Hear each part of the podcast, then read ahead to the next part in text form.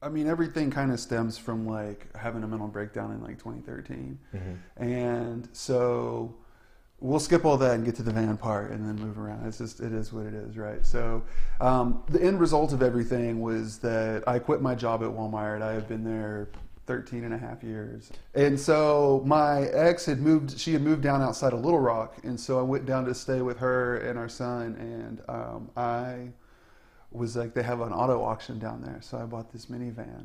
Here's the thing, it's like the mistake that I made from a van life perspective was that I never took the time to set it up with like levels and a nice bed. Yeah. Like I had a mattress in it and I had stuff, but yeah. I did not optimize my space in any way. I mean, I wasn't really in a great state of mind. I was, mm-hmm. I was just like reactive in doing things. Yeah. But I didn't work for months, like the entire summer, and it was great. So in 2015, I quit at the end of April and like didn't go back to work. And then I didn't go to work until the end of October, and maybe it was like early November. And so it was cool. It was cool. I like got to drive and I'd just be like going down the road and I'd be like, yo, let me go this way. That looks cool. And I'd end up in like yeah. some national forest in Colorado, you know, and like, it was great. There's this whole like freedom of just going, I don't know where I'm going to go exactly. Mm-hmm. I'm just going to see where the road leads. Because, yeah. I mean, really, ultimately, I think that most of the time we're just post hoc rationalizing the road being where we wanted it to go. And the truth is we just had to follow the fucker and end up somewhere. And then yeah. we're like, oh, shit, like, this is what I'm doing now. All right, this is totally what I meant to be doing, you know? Yeah. So, but it's cool. I had dreams. Like, some of the medicine that they were giving me was like antipsychotics and things, it gave me really heavy dreams. And I'd have dreams of driving and, you know, I'd have dreams of going and seeing things or doing things and seeing a place. And like legit over that summer, I had probably 30 things that like reminded, I'm not saying it was foretold or anything. Our mind finds patterns, yeah. but there were a whole bunch of things that I was like, that really convinced me that I was doing what I was supposed to be doing. And so okay, it worked out. So what was it that led up to that? Because you mentioned yeah. mental breakdown. In 2013, like at the end of 2012, I started like, I had a rough job. I was married and we didn't get along very well. She had a lot of like, she's just kind of, my wife was real hard to get along with. So that... later therapy showed me like narcissistic abuse and things like this that I dealt with, you know, and, yeah. and there's a whole subplot of like males being the victims of domestic violence, which people don't really talk about, you know, yeah. and it also like, there's a theory that like, I guess that it degrades your manliness, but like, dude, what am I going to do? She's fucking like 5'4" and 100 pounds. I literally can't, it would have been unmanly of me to do anything back, you know? Yeah. So, everything kind of crescendoed in the summer of 2013, and I had spent time in a mental institution, Springways Behavioral Center down in Fayetteville, mm-hmm. and they diagnosed me with borderline personality disorder, major depressive disorder, and like all the anxiety and stuff that goes along with that. Mm-hmm. Because for a while, like even before all this, I had been having chest pains for over a year, and I got my heart looked at, and they're like, "You're fine. You probably just have anxiety." So I ended up trying to hang myself in the garage. And so I literally like, I mean, I did it and I woke up from it with a thing around my neck. I don't want to go into like, in case anybody hears it, like there's things that I did wrong along the process, right? Mm-hmm. And it's cool, I'm fine, because at least I'm alive. Yeah. But I was immediately like back in the place for another week. And then I took 3 months LOA and my relationship kept deteriorating and I realized that like my wife at the time was a big problem for me and she didn't like it either, and so we split up and I kept going through therapy like this. So here's the thing is like I recognize a lot of people have mental illnesses, and the truth yeah. is because of having to learn about myself, I recognize that like almost everybody I see has recognizable mental illnesses. Yeah. There's recognizable things. And the rebuttal, of course, and the way that I was raised is super Christian, and the rebuttal was always that like, oh, they're just making that stuff up. It's normal to be this way. It's not normal to be that way. Like the way that I was raised was not normal. My parents were not normal. I'm not normal. And Like, a lot of my personal journey has been coming to the acceptance of who I am, because the truth is like, yeah, I am what I am. I went through the experiences that I went through. They shaped me. Mm-hmm. I got tired of being, like, really the underlying subplot of everything was that I didn't like who I was ever. I never liked who I was. Whether it was because I was told that, like, you had to basically be perfect to get into heaven, right? Like, yeah. I don't know, like, if you have any experience with really strict religious upbringings, but it's not good. Yeah. And it gave me a lot of trauma about myself. My dad was occasionally physically, well, I mean, you know, Southern boys, you get beat. Like, this is how it is. Like, I don't know where you grew up at Mississippi and Texas and stuff. Like, they just beat your ass. That's just it. Yeah.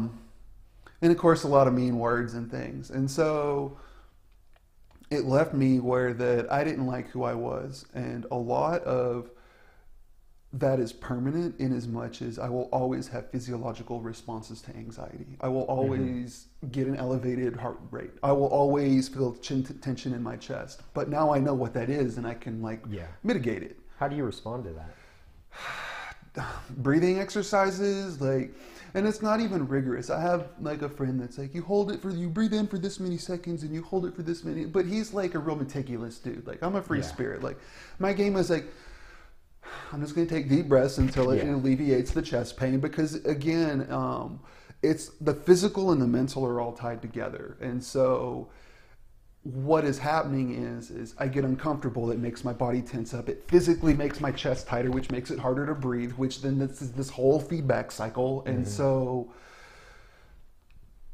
the Buddhists talk a lot about mindfulness. Like, you practice mindfulness in yoga and in all these kinds of other, like, New Agey Eastern shit that, like, integrated into our stuff, right? Cool. But all it really is paying attention to your body and being honest about what's going on with your body. Being self-aware. Yeah. And I would like to think that I'm a pretty self-aware dude. I definitely question just about everything that I say and do and think. I also recognize confirmation and other biases are at play. I honestly have no idea how I come across to other people. I can only judge myself based on the reflection that I get from people. Yeah. And I aim for a good reflection. Yeah. So how do you feel about yourself now? Well, I'll be honest. I like who I am. I have to say that. On this journey thing, like, dude, I went out and I went to a mountain. I was a ski bum for a couple of seasons. And in the middle, I worked at a beach hotel in Washington. Like, so I ended up in Oregon on Mount Hood. If you ever see a picture of Portland, there's a mountain in the background. That's Mama Hood. I interacted with thousands of people, and they were all mirrors to me of various factions. So I guess the moral of the story is, because I'm a very empirical dude, like, I have to analyze things, and that's part of the anxiety, and I recognize that, and sometimes I catch myself and it's like, you're totally overanalyzing, dude. But there's no substitute for direct feedback. And it's not the words people say, it's the look on their face when you're talking to them. Do they even come talk to you? You know, like, sometimes it is the words that they say. Like, I had a number of people tell me that I was their favorite employee or their favorite coworker or whatever. And when I left, people cried, you know, like, dudes cried, like, not all sobbing and stuff, but, you know, like, it was heartfelt shit. But basically, I found out that other people liked me, so why didn't I? And not only a few other people. That's one of the reasons that I wanted to go travel, was because I had been at Walmart ever since I graduated college, and I knew a lot of people, and I know a lot of people there like me, and I like them, but I needed to be like, who am I? And I had to go, like, it's so cliche, but go find myself. And I did, and I know why I'm here, and I know that, like, I know good things about myself, and I know bad things about myself too. And, you know, there's a lot of, I guess, acceptance that you just got to do and work on things. When you were institutionalized, what was that day like? How did you wind up there? So, I was in the hospital 4 times. I never went to an actual hospital. I just went straight to the mental hospital. And the first time was because I had been seeing a therapist, and I had been on antidepressants for years by then. And I went to the doctor, and my wife at the time went with me. And this is what I will say is, like, for all her faults, she kept me alive. She absolutely did. Like, I'm here today because she made sure that I got help. She couldn't do it herself, and that is what it is. So I went in for an extended weekend in like April or whatever, and that's when they diagnosed me. But I guess, like, none of us realized how bad it was. And then I attempted suicide on a Sunday in the afternoon. I told her about it that evening, and the next day I was in the hospital. So that was a week, and then she made sure, like, she worked with my manager and got me all LOA'd at the time. And when I got out, I was in with a therapist that was really good for me, and did dialectic behavioral therapy and eye movement. How did you feel about being institutionalized? Man, it is what it is, bro. Like, it hurts. People watch movies about that stuff. Like, yeah.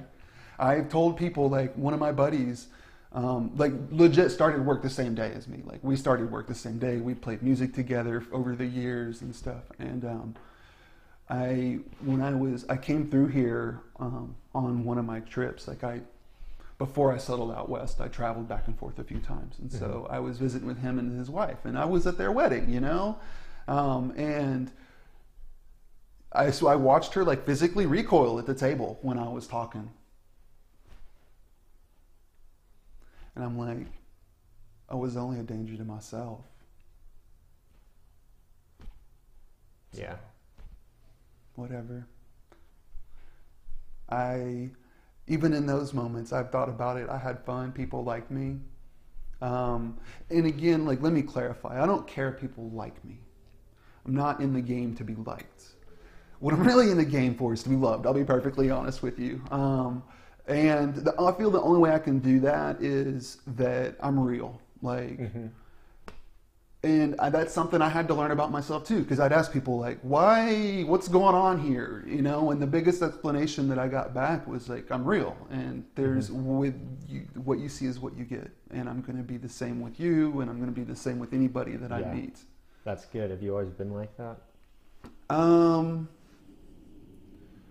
Yeah, I think so. I think that, so this is, like, good and bad, right? Like I said, my upbringing was really weird, but at the same time, being able to, moving every couple years meant that I had to learn how to integrate. My sister's choice was basically to just withdraw, and she just stayed by herself, but I made friends everywhere I went. And so maybe I'm more aware of it. I also recognize that a lot of the techniques are manipulative. My dad taught me how to be a pastor, and a lot of the stuff that you do as a minister is 100% manipulation. Yeah. Now, so where I struggle is, and two, having walked the road that I have, like, there are things that I have come across about life that I understand that normal people simply don't. And so sometimes it is perhaps helpful to manipulate other people into doing what's right for themselves. Yeah. But that's a whole ethical issue too. Yeah. How do you feel about that? Well, I feel that I'm in the world to share. I gather knowledge. I process it.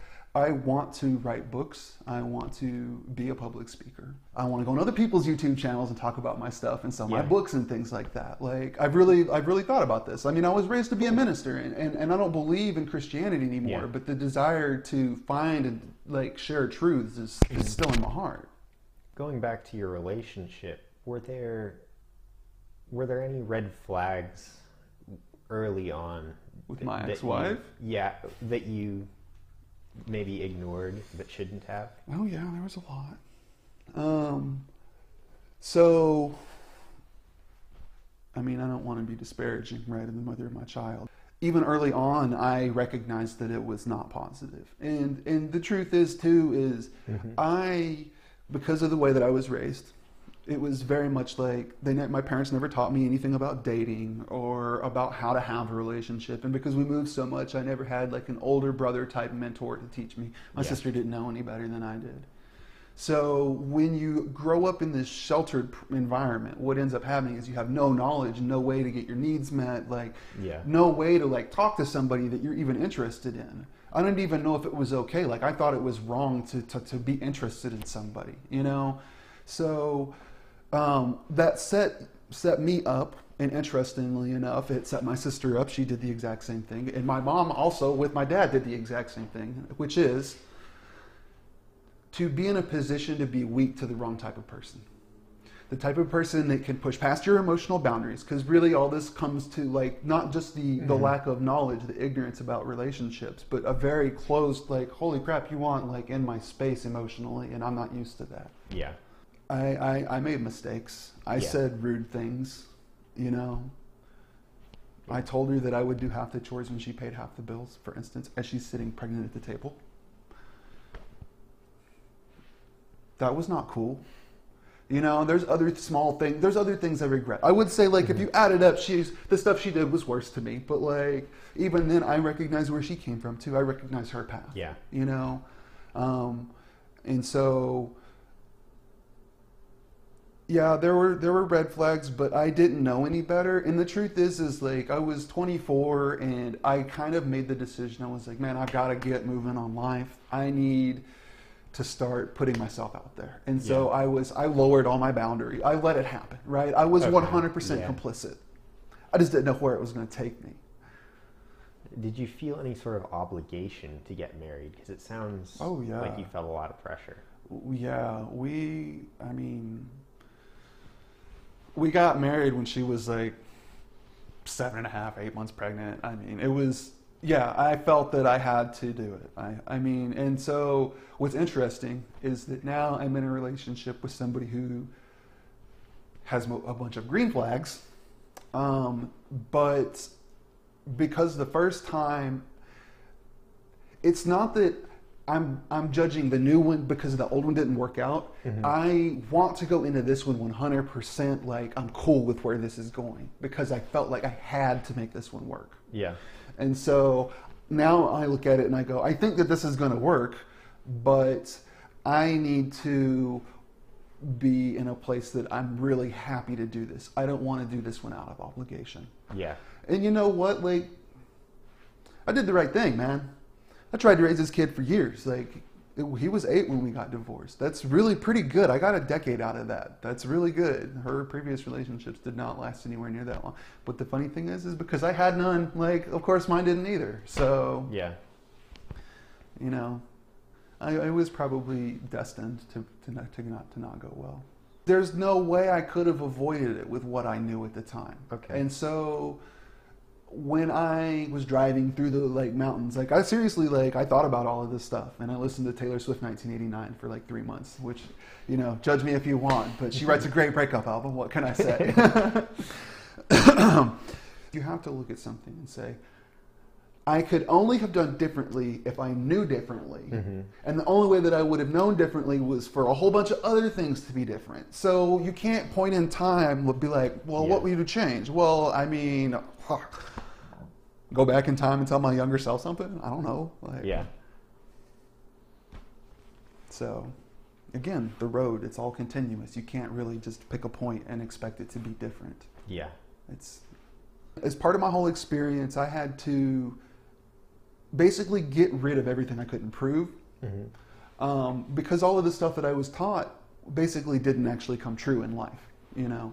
So I had to, like, if I couldn't prove it, and there's 2 things that I decided to accept. Number one is that, and I can't prove these.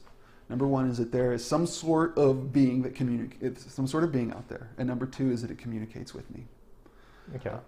And that I'm actually a pantheist, which means that I believe that the universe itself is God. And by God, of course, that's a whole conversation because it's a word. But in the Judeo-Christian, it means, like, literally a dude on the throne watching and judging and making stuff happen. Mm-hmm. I would say that my version of God is more of like an architectural kind of big giant computer. And so I am a program, and I need to execute to the best of my abilities. And of course, this is all because I'm a computer dude, right?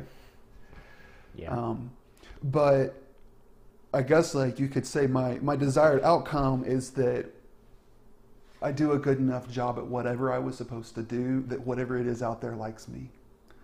Because if you think about it, why would a God take everybody to heaven? It's stupid. Like, I'm sorry, like 95% of the people don't really add value. Like, you don't go to a zoo and see cows. You go to a zoo and see, like, yo, there's an ostrich, that's pretty dope. Hey, there's a giraffe. I don't have those everywhere I drive around town. I can drive around town and see cows, you know? So I guess, like, the moral of the story there would be, like, if a god were actually making a collection of beings, that it would be beings that it liked, which means that you have to stand out for some reason, you know. So my goals, and of course this all goes with the type of person that I was brought up to be, but my goals are to, like, be very much, I did my best to find out what was right and do it. And then it's not that I'm trying to cover my bases. Whatever made me needs to be happy with what it made. And if I make it happy, maybe it picks me to hang out. Mm-hmm. Maybe not. Maybe I just did what I felt was right, and I can die knowing that. Yeah. How do you decide what would make that God happy?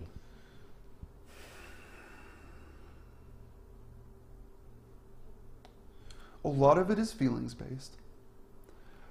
But because of the very religious environment I was brought up in, and again, to reiterate how much I personally believed it, I practiced a lot on hearing the inner voice, right? Yeah. So I don't think that someone else could easily replicate what I'm doing, which is why it's so hard to codify it. And, like, that's why it won't be a religion. I'm not trying for that, you know? So I'm aware of various biases. Of course, the strongest one is confirmation bias. And that is normally what makes prayer work. I only remember the times a prayer came true, and I don't remember the, like, 500 times more that they didn't come true. Yeah. But I have a number of, like, really interesting things that happened that tell me that I'm on the right path. Okay. And I'm very confident that what I've seen will happen. I'm very confident that at some point I'm going to stand up in an arena and talk to people. Okay. But that's because, I guess, you could describe it as luck. I don't know. All my life I've been lucky, like, weird, random, like, like, even in the worst of times, like, luck will happen to me. So. Sounds like your time living out of a van helped you appreciate yourself more. Is that true? Yeah. It's really enlivening, I gotta say. Like, there's this whole, for one thing, I definitely had moments that I was like, yo, this is way better than living in an abusive relationship. So for that alone, it had its moments. Well, most things are. I mean, honestly, right. But because, of course, before you live in the van, you have to get rid of all your stuff, which means that I had no mental things holding me back physically. Like, it was literally, everything was right there. I've never lived in snow. Dog, like, this is wild. I mean, it would snow, like, hip deep overnight sometimes, you know? And, man, it's so cool, though, to when you have this moment of overcoming, and not just one moment, but, like, a compilation of these moments. And what could happen to me, like, I would definitely be sad if I lost what I have, don't get me wrong, but I know I'd make it. And it gave me a lot of strength, and I guess that's your question, is, like, I gained a tremendous amount of self-respect, frankly, to be able to survive in a completely strange environment. I went from working in a cubicle in an air-conditioned office and driving 10 minutes to go home every day to driving across country and living out of a van and finding my way onto a mountain after I decided to become a ski bum. And I mean, like, I just made things happen. And I think it's Ben Franklin that, and I'll paraphrase the quote, but it's something to the effect of, a man has no greater fortune than to be thrown on his own skills to survive, because you find so much more depth than you ever knew that you had. Yeah. And I now have access to some of that. Yeah. Stephen Hawking said something along the lines of, you never know how strong you are until you have no other choice. Right? And, like, I vacillate between how much empathy I have for other people. And the reason is because, like, your boy struck out and did work. Like, I recognized that my situation was, the reason, like, when I left, I knew that I was going to kill myself. Like, it was going to happen. My plan was to buy a shotgun and have it in my bed until I was comfortable enough to use it, because I'm not a gun person. But I knew that I needed something that was going to be like really effective. And the shotgun to the lower, like that's 99.something%. You're getting it, you know? So I knew that I had no choice. I had no choice. And I watched other people, like I have a buddy that went through a divorce at the same time, and his mental state was better, but like his resolution was he slept with like 30 women. And then guess what? He's married to a woman that had 4 kids plus his. And so like he grumps, you know, he's not happy. I know other dudes that did similar things, or I see so many people that remarry real quick within a year or two, and it's like you learn nothing. Yeah. Yeah, I think some people try to replace what they lost rather than learn from their experience. And you're dead on. You're dead on. And, you know, on the one hand, I'm jealous that those people didn't fall as far as I did. I fell so far I had no choice but to strike out. But on the other hand, like, aside from the pain, I'm strong, like, and I can handle business, and people don't mess with me. Like, I don't know, I think I look a little bit crazy these days, so. It is what it is. I take this back to my religious upbringing, but pain is actually purifying. Like, there's a whole thing with that, you know? So for me, and I think that that has helped me in my outlook too, is it's almost Zen Buddhism, like to an extent that you just, the pain is what it is. Like, you just look past it. Mm-hmm. You're aware that it's there, but you got other stuff to do. Yeah. So for me, it proves things, right? And I also want a few haters on the way. I want people that tell me I can't do, oh, I'll tell them like, oh, yeah, I want to be this. And they'll be like, you can't do that.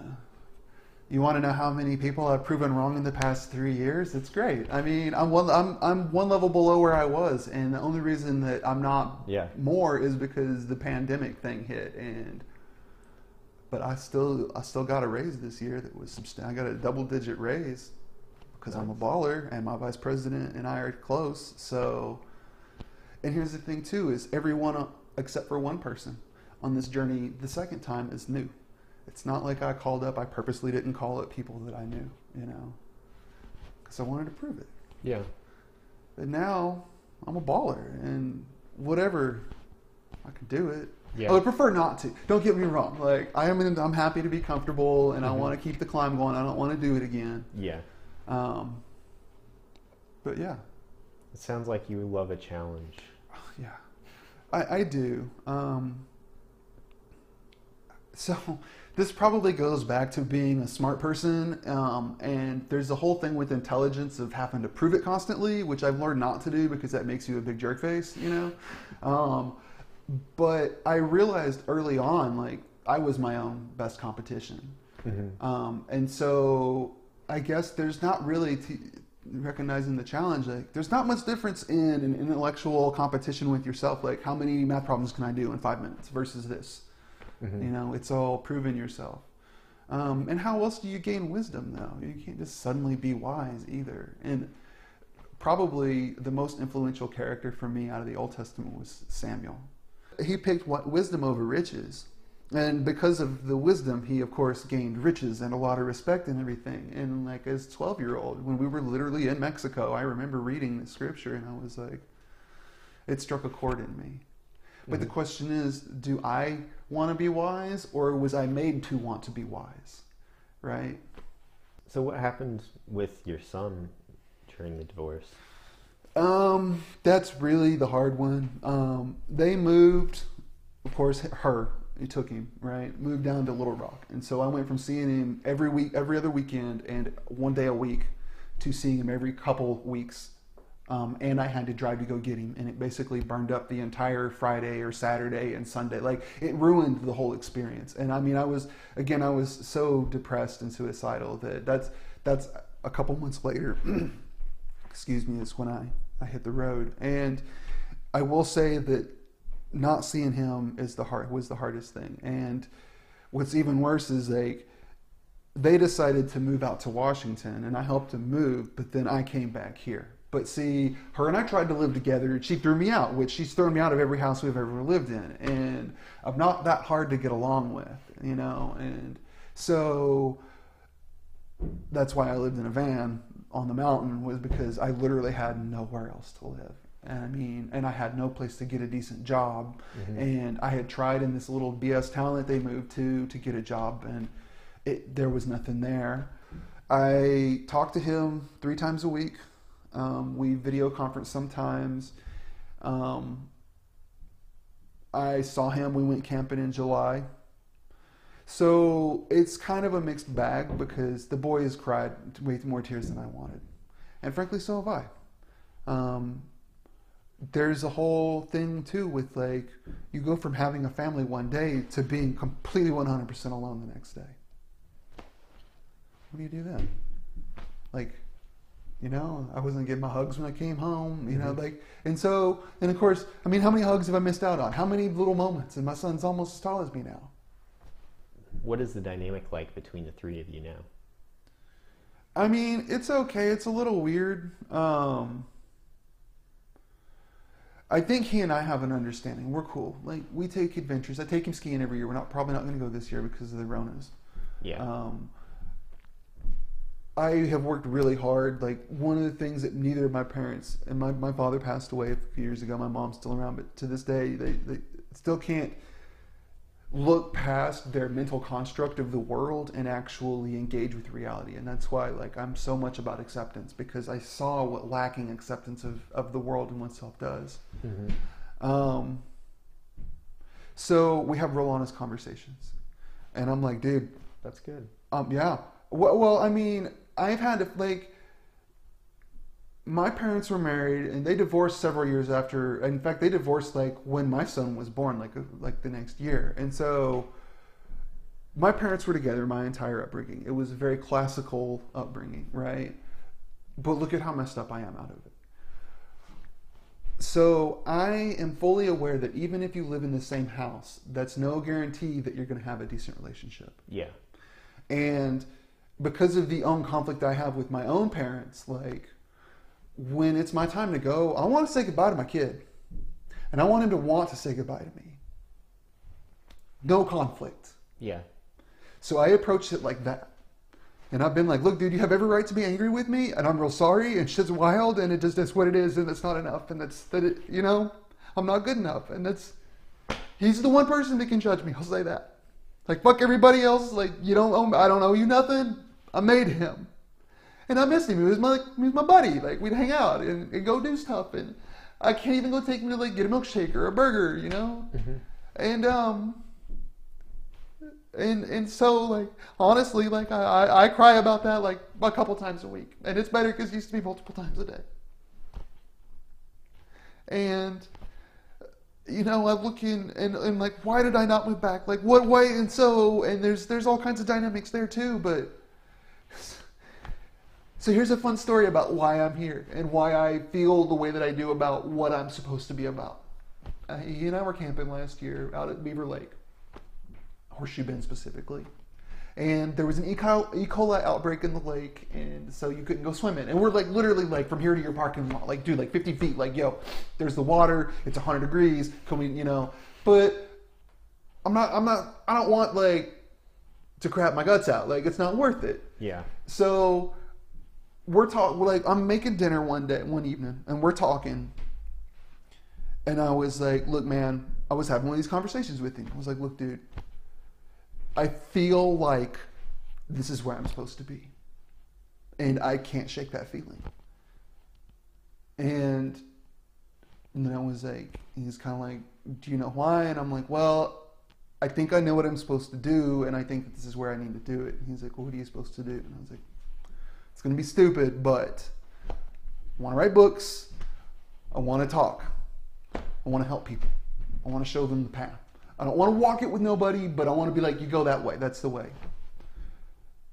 And no sooner was that out of my mouth than a reporter walked up and asked if she could interview me about the lake. And like, the look on his face. And so confirmation comes in weird ways. And of course, one could say that I'm just pattern finding in the void, right? I'm looking for omens. but I have a number of stories like that. So either there's a legitimate being that's talking to me, or I have learned how to be super in tune with the environment around me. And I think it's that one, because I can justify being like, because there's, if you think about it, to use an antiquated term, there's Indian trackers, right? Mm-hmm. Like there's people that can look at the ground and see what went through it and track the animal or the person or whatever. Like there's people that can like have elevated senses, and like there's all kinds of biophysical explanations that don't even involve supernatural anything. And so I just feel like I'm super in tune with where, and you know what? Maybe that's how I know is, there's a saying about counterfeit money, about telling real money from counterfeit money. You train a bag teller with real money, and they can instantly tell if a bill is fake just by the feel of it. So if you handle enough, in other words, if you do something enough, you're going to recognize fake immediately. Mm-hmm. Because my whole game is trying to be balanced, I immediately know when I'm not balanced. And so I guess the question is am I actually only feeling my own balance, or am I actually feeling the environment? Is there a God that made a path, or am I just trying to walk a tightrope through nature? Either way, the action is the same. Yeah. I have to treat it the same. So how often do you talk to your son? Talked to him yesterday. And, you know, so there's like, he's 15, so of course he's gaming online with his homies all the time. Mm-hmm. And the past couple of times he and I have been on the phone. We actually chat on Discord because he's 15, right? So he'll be like, oh, my homies just came online. They're hitting me up for that voice chat. And I'll be like, dude, it's cool. You can go. He'll be like, no, let's talk for a few more minutes. So I'm doing something right. A lot of father-son relationships can't talk about anything but football and the weather. So, dude, exactly. My dad never talked to me about feelings. We talked about electronics or how to work on something or how to be a preacher. Like, we talked about things. Yeah. Concepts, but never, yeah. And so I recognized that was the biggest thing missing from my upbringing, and that I had no coping mechanisms because I had no way to understand my own feelings. And so instead of crash course learning about it out of desperation at 35, I'm just trying to give this kid a base. Mm-hmm. And I'm very clear, like, dude, I'm not saying that this is legit. It's not 100% for sure. It's how I feel. I may be wrong. Yeah. But it feels right. You know, what else can we do? If we're not guaranteed an afterlife, then the only way we live on is in the memories of the people we know. Or that know us, rather. Mm-hmm. I want people to know who I am. I don't want to go through this world and be complete unknown. I don't know, a little mystery is fun. Leave them wanting more, you know? Leave them wanting more. But, yeah, like, why not? Like, what? Am I so special that I'm the only one that's ever had these feelings? Like, come on now. So, yeah. Hey, thanks for listening to this episode of Something Meaningful. I firmly believe that what I do helps both those I talk to and those who listen to the podcast or watch the videos. You can help me improve my content and reach more people by donating on my Patreon at Something Meaningful Show, on my Anchor account, by subscribing to my YouTube channel, and by sharing this with your friends. With your help, I want to get this to as many ears as possible. Help someone have a good day, and have a good day yourself.